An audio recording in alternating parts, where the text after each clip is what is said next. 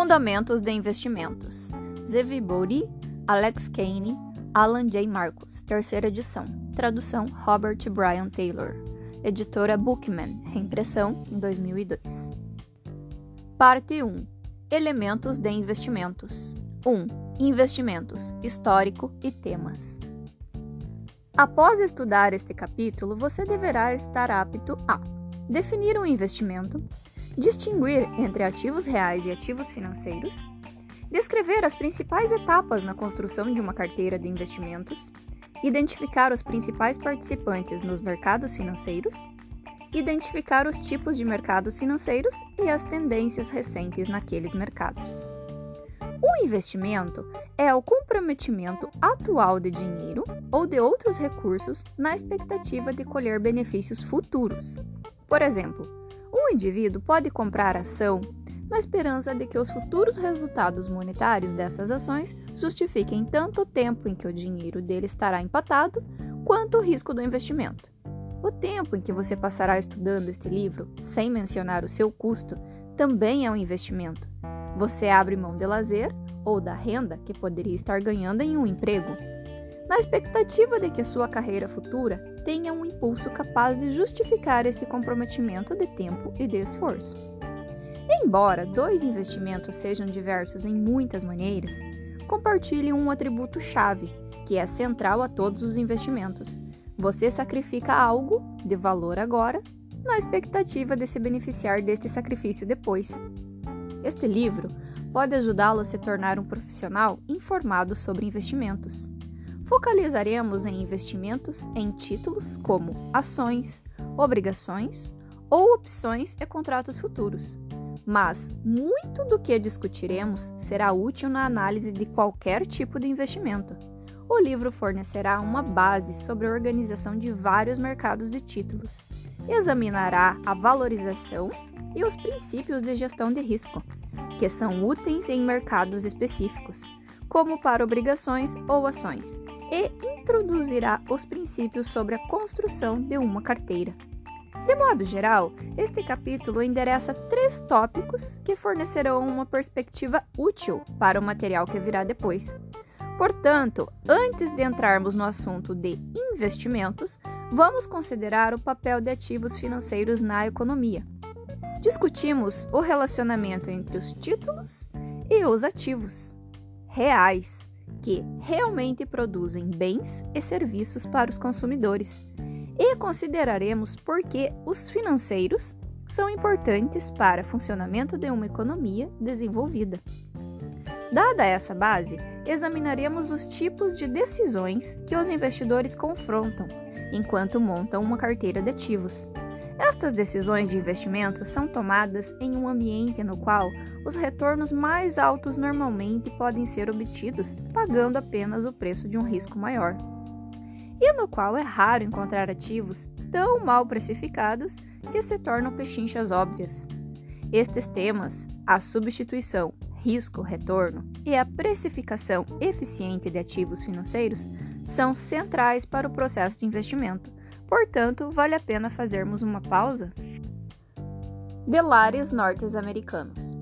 Mostrado na tabela 1.1 com a composição da riqueza nacional dos Estados Unidos. Mostrado na tabela 1.2, a riqueza dolar inclui ativos financeiros como contas bancárias, ações ou obrigações. No entanto, esses títulos, que são ativos financeiros dos lares, são passivos dos emissores de títulos. Por exemplo, uma obrigação que você trata como um ativo porque ele dá um direito sobre a renda dos juros e a restituição do principal da General Motors é um passivo da General Motors e ela está obrigada a lhe fazer esta restituição. O seu ativo é um passivo da General Motors. Portanto, quando agregamos todos os balanços, essas reivindicações se cancelam, deixando apenas ativos reais, como a riqueza líquida da economia. A riqueza nacional consiste de estruturas de equipamento, de estoques de bens e de terras. Focalizaremos quase que exclusivamente em ativos financeiros, mas não se deve esquecer que os sucessos e os fracassos dos ativos financeiros que escolhemos comprar dependem essencialmente do desempenho dos ativos reais subjacentes. 1. Um, os seguintes ativos são reais ou financeiros? A. Patentes. B. Obrigações de contratos de leasing. C. Fidelidade do cliente. D. Diploma universitário. E. Uma nota de 5 dólares.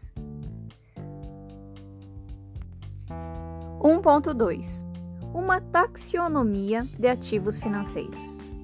É comum distinguir entre três tipos gerais de ativos financeiros: de renda fixa, patrimonial e derivativos. Títulos de renda fixa prometem ou um fluxo fixo de renda ou um fluxo de renda que é determinado de acordo com uma fórmula específica. Por exemplo, uma obrigação corporativa tipicamente prometeria ao obrigacionista que ele irá receber uma quantia fixa de juros a cada ano. Outras obrigações, de taxas flutuantes, prometem pagamentos que dependem das taxas atuais de juros. Por exemplo, uma obrigação pode pagar uma taxa de juros que é fixa a 3 pontos percentuais acima da taxa paga pelas letras do Tesouro. Os pagamentos nestes títulos são fixos ou determinados por uma fórmula, a não ser que aquele que fez o um empréstimo seja declarado falido. Por esta razão, o desempenho do investimento em títulos de renda fixa tipicamente é o menos ligado à condição financeira do emissor. Mesmo assim, os títulos de renda fixa estão disponíveis em uma variedade enorme de vencimentos e de provisões de pagamento. Em um, em um extremo, o mercado monetário se refere a títulos de renda fixa que são de curto prazo, altamente líquidos e, geralmente, de risco muito baixo. Exemplos de títulos no mercado monetário são letras do Tesouro ou certificados de depósitos bancários, CDBs. Em contrapartida, o mercado de capitais de renda fixa inclui títulos de longo prazo, como obrigações do Tesouro, assim como obrigações emitidas por agências federais, estaduais e municípios e corporações.